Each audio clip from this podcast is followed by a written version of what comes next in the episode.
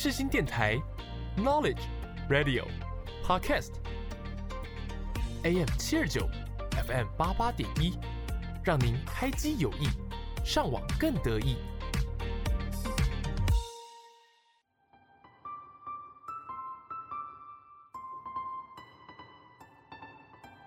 星空周记带您翱翔天际，系好安全带，我们马上出发。我是主持人 Jasmine。就让我们一起来探索每一颗星星背后的故事吧。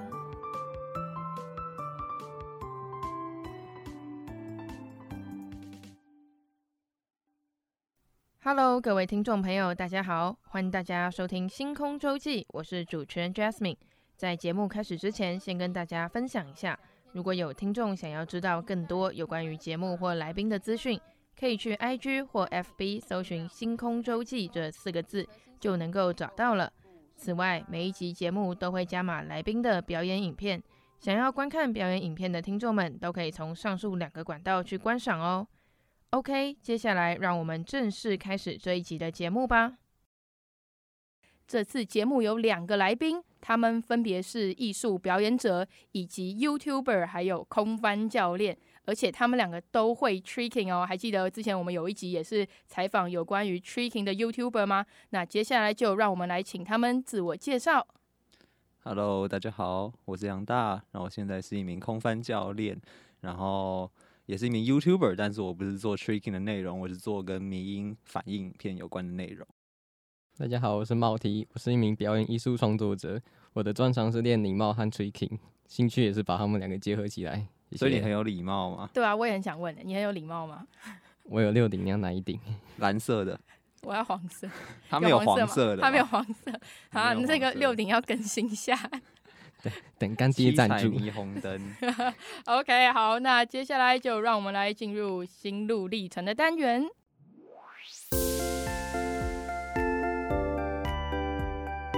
一闪一闪亮晶晶，今天最亮的是哪一颗星呢？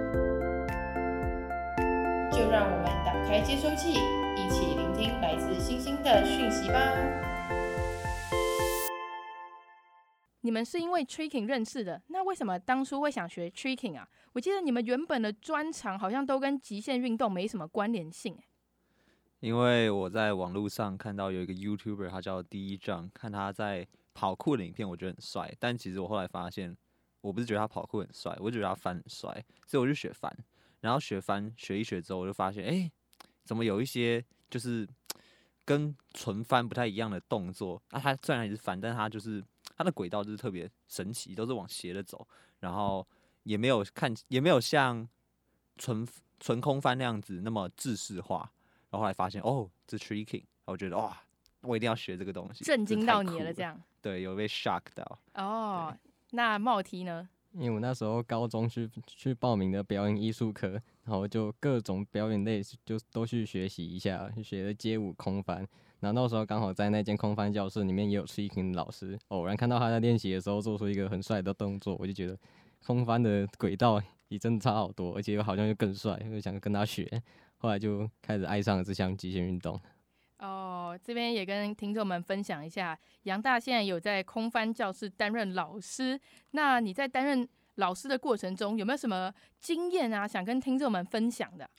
我觉得，嗯，随机应变能力很重要吧，就是你要，而且你要有比较细心的观察力，因为每个学生他们都是基本上都是素人，所以你要随时去观察他们的状况，他能不能跟上你的课表，然后如果不能跟上的话，那你要怎么样去？帮他做调整，因为像我这一次教前空翻的专攻班的时候，就遇到一个四十岁的姐姐，然后她真的就是体能弱到她连最基本的前滚翻可能都会都没有办法做，因为她说她核心跟腰会很酸。哇，那怎么办？那我就是我那一堂课的处理方式就是，我就先教她，因为她现在就是腰很痛、屁股很痛、核心很痛，那我就先教她，全身都在痛，对，她全身都在痛，我就先教她怎么样用。滚筒啊，花生球放松，然后等他放完之后，我再教他一些建构腰部核心的小体能，让他慢慢的去习惯用那个用那些部位处理，让他的肌肉可以去保护他自己的关节跟韧带这样子。哦，就是你是教团体班嘛，对不对？嗯。然后你发现有些学生不行的话，你就是对他一对一辅导，这样吗？对对对，然后再发给其他人功课，然后我就定期就是定时这样两边跑。对，因为其他人就没什么问题，基本功他们都跟得上。对。你教团班或个人的时候，有没有遇过什么突发状况啊？突发状况，对，或者是其他令你印象很深刻的事情？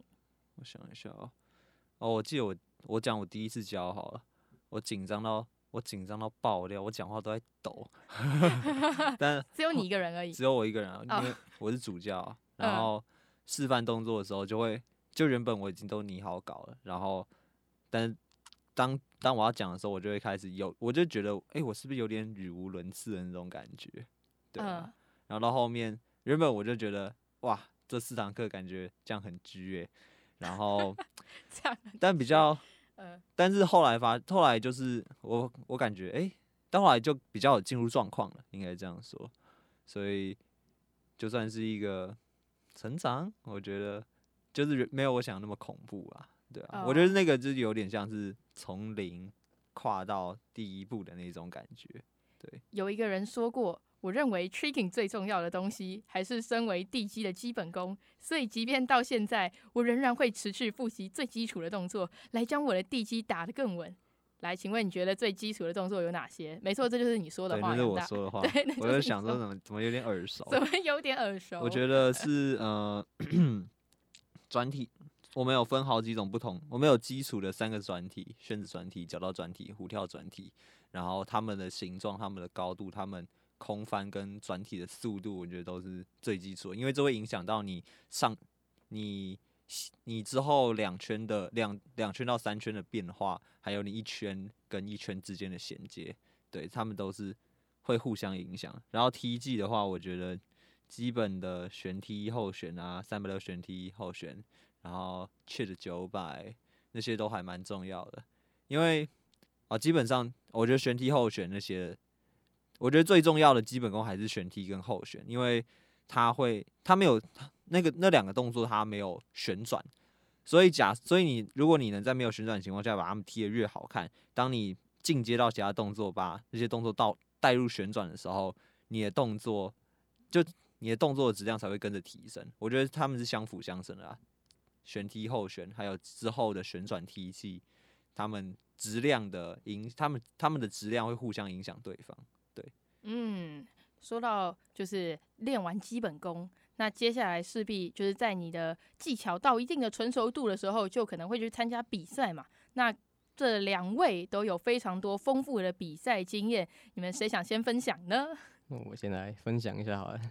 好，由帽 T 先开始。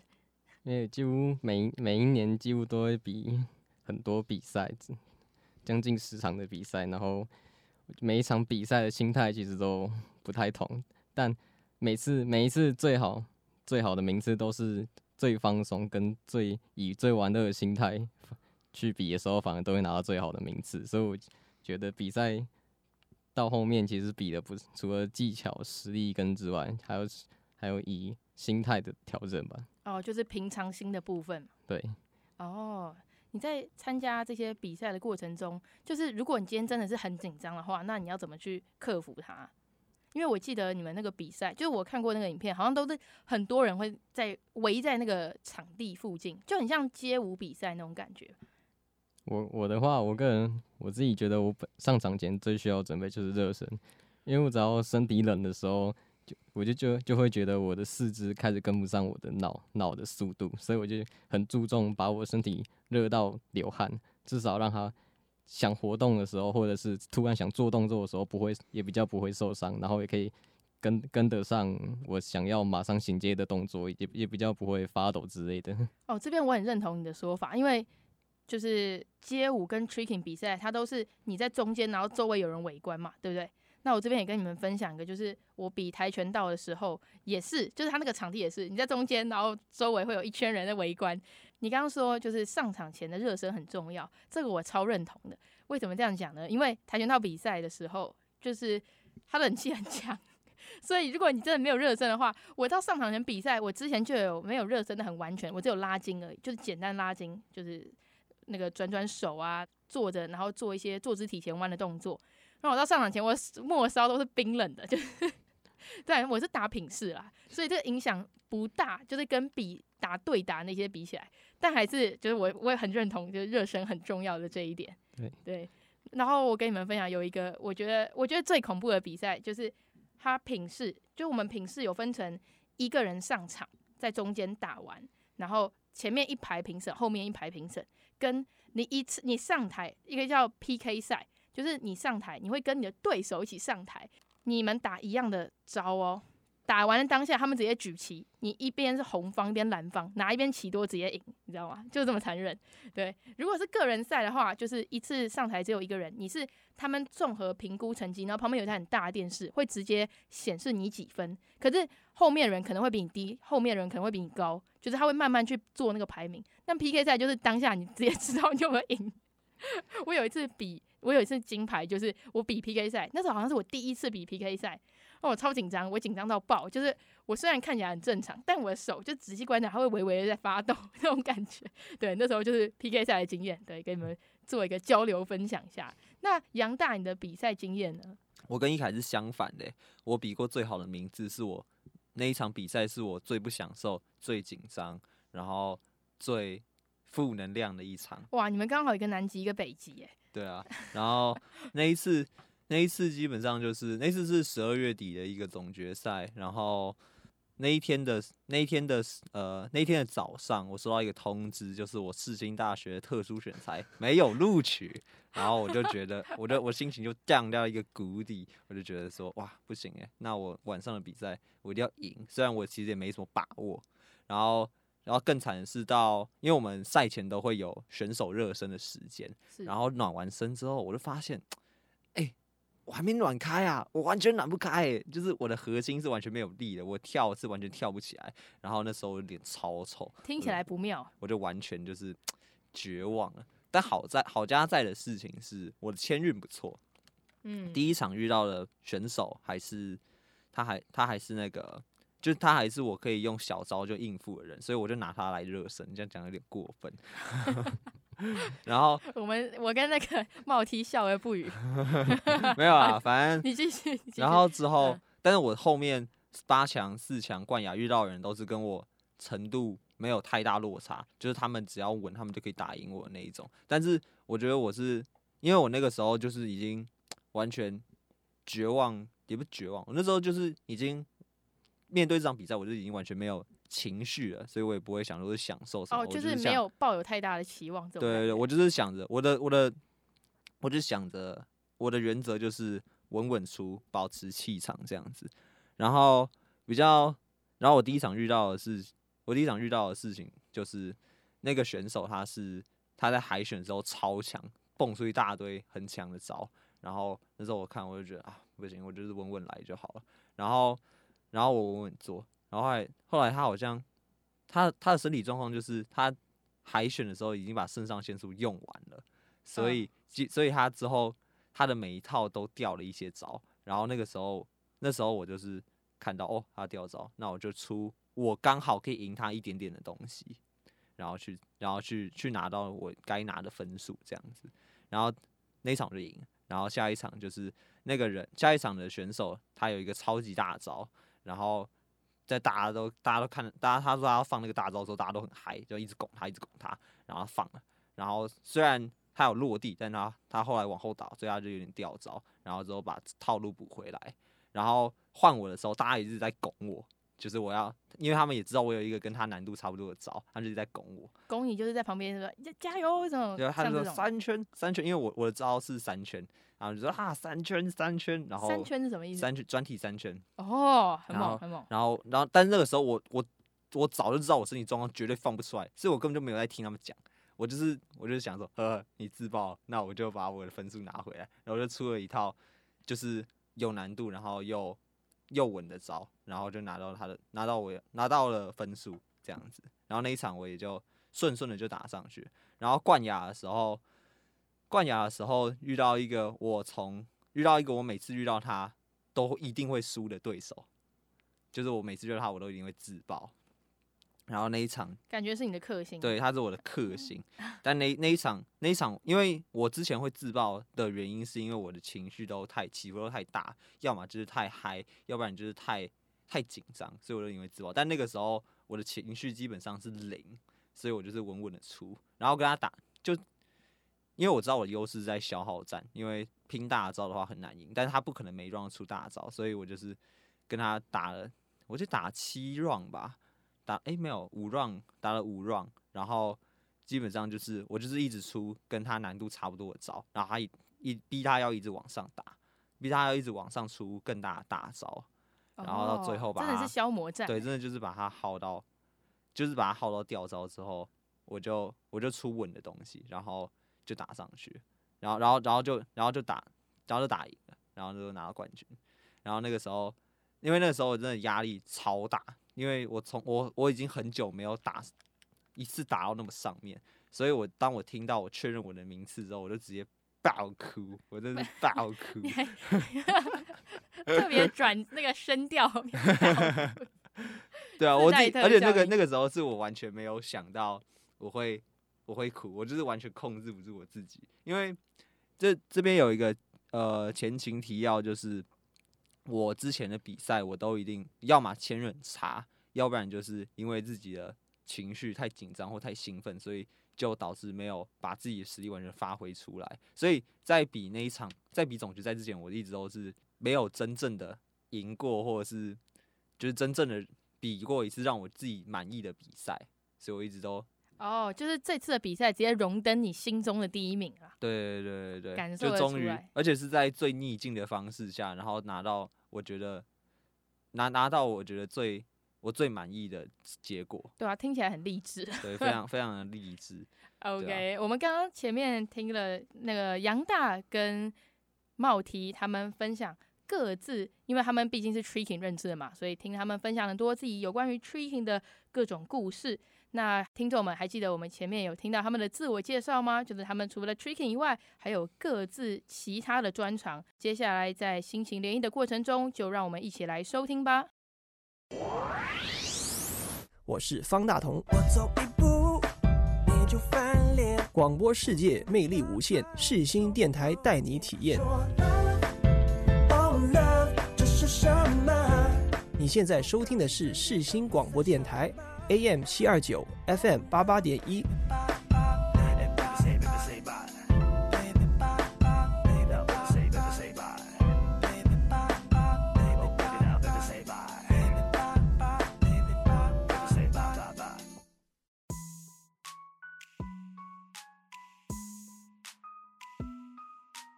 抬头细数星空，看到了星星，刻下了时间的痕迹。使人沉浸在那星空的浩瀚中。话说，跟听众们分享一下，我们这次的表演影片是我们三个人一起完成的，你们要分享一下吗？那等一下，我们的演出方式会是，我们会教主持人一段礼貌的演出，然后他演完之后再换我们进行做双人 tricking combo 的动作。OK，各位听众朋友们，等节目播出后，记得去收看我们的表演影片哦。前面聊了这么多有关于 tricking 的内容，还记得在一开始的自我介绍时，茂 T 说他现在也是一位艺术表演者，那其实就是街头艺人嘛。那他的街头表演内容就是将 tricking 跟转帽的技巧融合在一起。这边想请问一下茂 T，你在街头表演的时候有遇过什么印象深刻的事吗？诶，因为小弟我到现在街头表演经历其实也没有到很多，经验没有很丰富，所以我觉得。我以我最喜欢跟最印象深刻的话，就是每次我只要做完一段东西的时候，观众会很自然的给出回馈跟反应。然后我最喜欢的氛围就是观众没比较没有距离感的时候，因为观众比较没有距离感的时候，我会觉得演演的比较自在，而不是为了想要吸引他们才做演出的。然后，但其中最最开心的一件事，还是有一次在。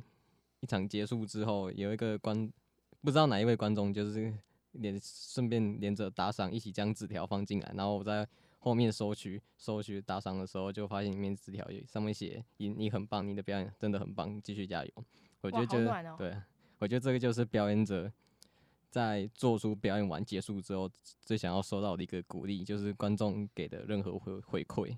对观众的暖心小回馈，哎，天哪！啊，你有你有在打赏箱里面拿过两百块纸钞吗？我还真没有。但如果咖咖啡色的倒是有。哦，咖啡色那个蓝色嘞，蓝色嘞。五百块哦。蓝色没有，还蓝色还没有，还在等有人有人愿意投蓝色的，我很开心。他现在里程碑卡在咖啡色，卡在五百块，卡在梅花鹿啦。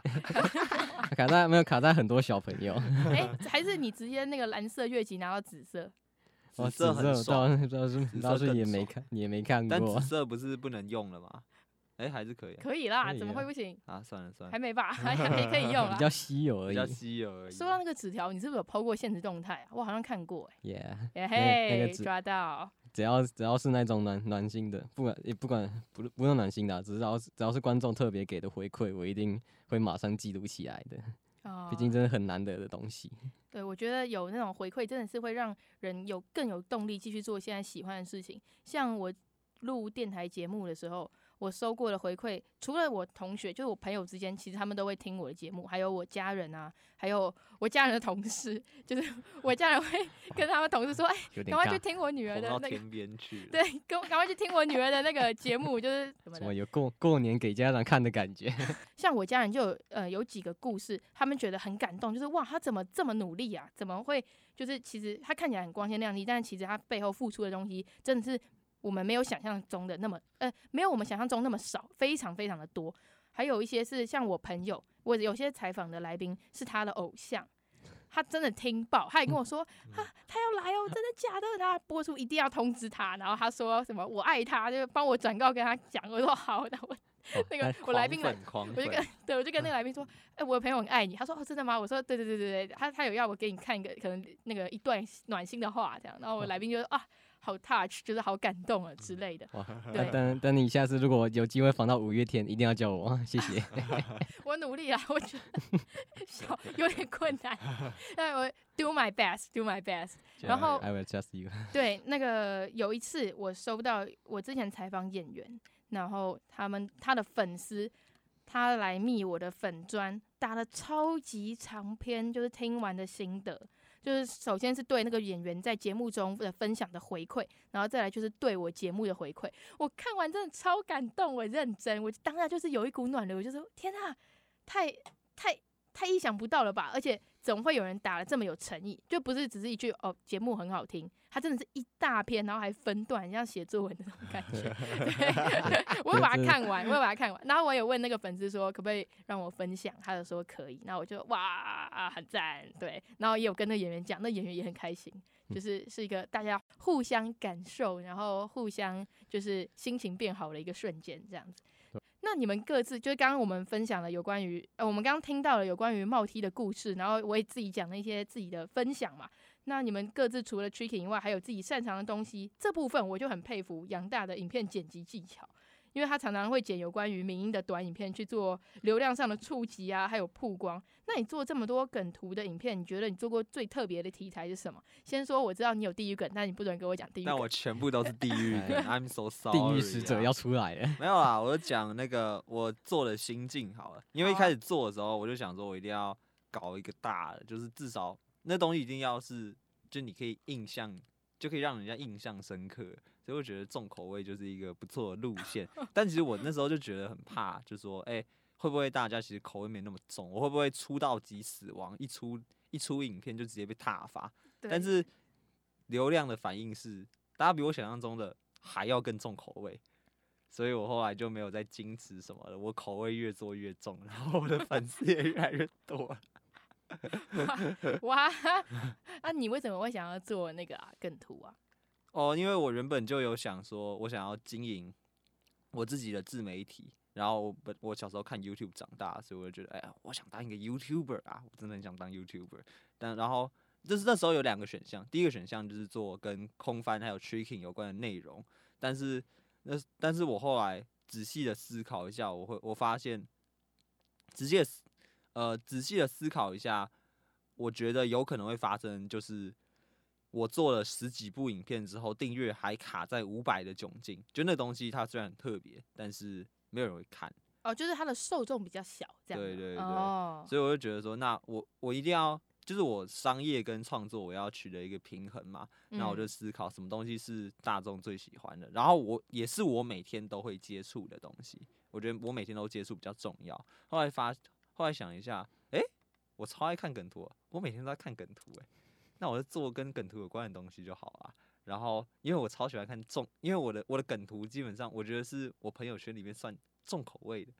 他觉得啊，他做重口味梗图啊，感觉也不错。然后就一路做到现在，我觉得流量诶、还算不错，就算是在初期有一点小小的成绩吧。你家人有看过你的影片吗？我我妈超爱看。她真的假的？每天都在看。我想说那个，因为通常年纪比较长一点的会比较观念比较保守。我想说。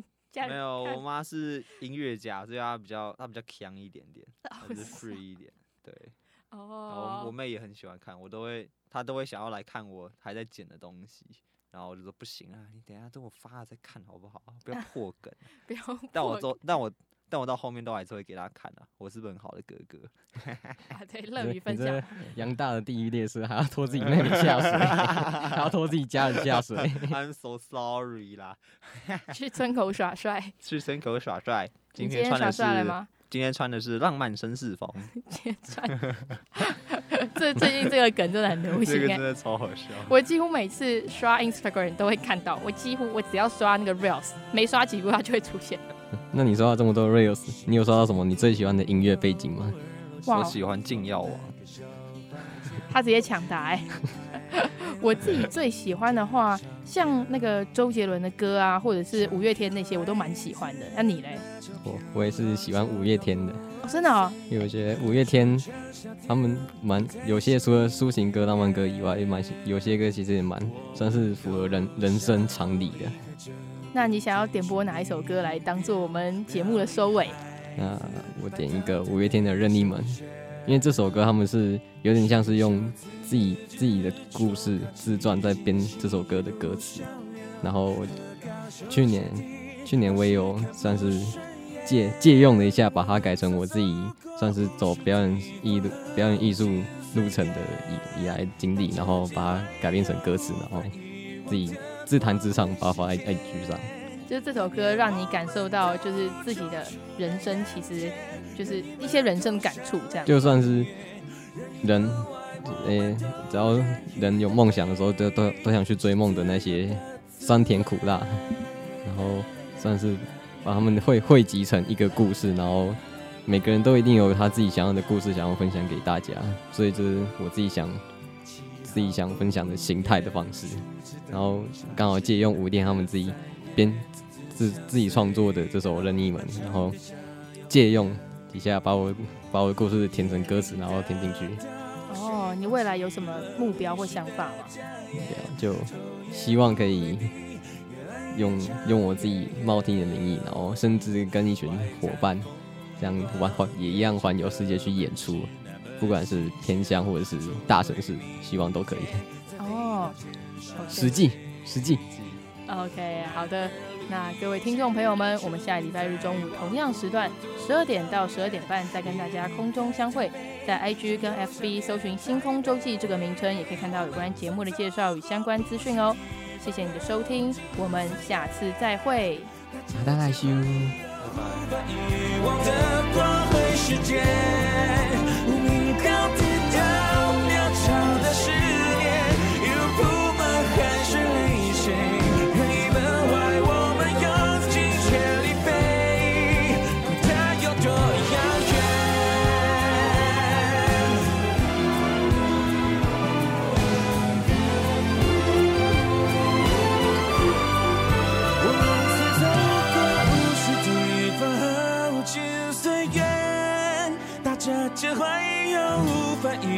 的光辉时间，那个唱片还是已不见，只是说过要个万岁。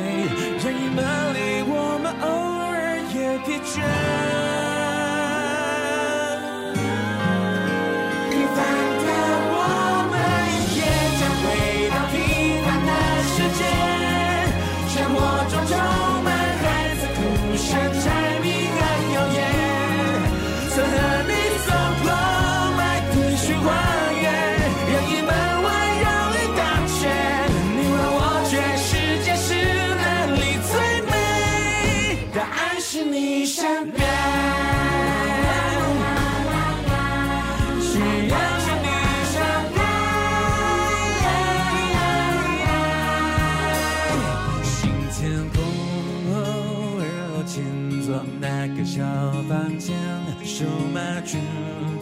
这也是大鸡腿。每个梦都像任意门，望不同世界。而你的故事，现在正是起点。